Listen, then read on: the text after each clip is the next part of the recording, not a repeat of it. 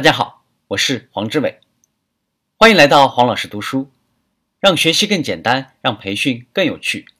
我们继续分享联盟，收听我们的节目或者阅读我们的文字版本，将帮您节约百分之九十的时间，收获原书百分之一百五十的价值。执行人脉情报计划，员工人脉的投资策略与技巧。一、聘用有人脉的人，在招聘时。就应该让应聘者的人脉实力成为一个明确的优先考虑条件。要考虑应聘者是否认识合适的人，并能够实际利用这些关系获取有用的信息或者影响他人的行为。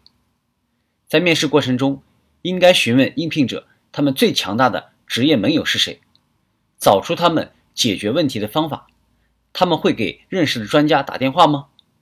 招聘高级经理的时候，更需要。对人脉进行评估。二，教会员工如何通过交谈和社交媒体从人脉中呢发掘情报。你应该鼓励员工打攻坚战，直接下属应该与他们认识的人谈论团队面临的重要挑战。你应该让他们准备好询问朋友的问题，并让他们汇报了解到的信息。以下是我们可以用来向朋友提出的一些问题。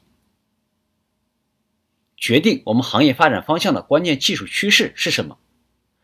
其他公司和竞争者在做什么有用或者无用的工作？我们的客户感受如何？是什么激励着他们？他们有什么变化？为了促成融洽的对话，首先你自己应该能够回答这些问题，确保员工会将这些信息带回公司，建立激励机制，让员工获得的建议或者信息。通畅的返回管理团队。三、执行有助于员工建立个人人脉的计划和政策，鼓励员工积极使用社交媒体展示自己。你应该鼓励员工以最有利于公司的方式打造个人形象。你应该推行能让员工建立个人品牌，并且确立思想领导者地位的政策。为员工建立人脉基金，用于员工和他们认识的。有趣的人喝咖啡和吃饭，为员工发言提供方便。你应该给员工些时间，让他们在社交场合中发挥主导作用并发言。在公司外部成为思想领袖的员工，将提升公司品牌和员工的个人品牌。在公司办公室举行活动，你可以尝试利用公司的设施举办会议和活动。这些活动将吸引外边的人到公司来。让员工更容易与他们见面和交流。四，让员工与公司分享他们了解的信息。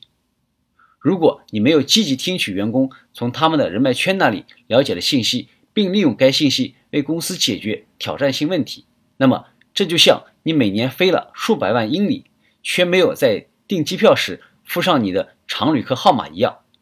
资源就在那里，但你必须主动争取。给管理者的建议：一、说明人脉情报为何对员工和雇主很重要；二、以身作则解释公司政策；三、示范如何正确利用个人人脉；四、让每位员工列出他认识的最聪明的公司外部人士。今天的分享就是这样，请关注我们的微信号“黄老师读书”，每周您都将收到黄老师读书的文字版本。以及其他精彩内容，让您花更少的时间收获更大的价值。谢谢。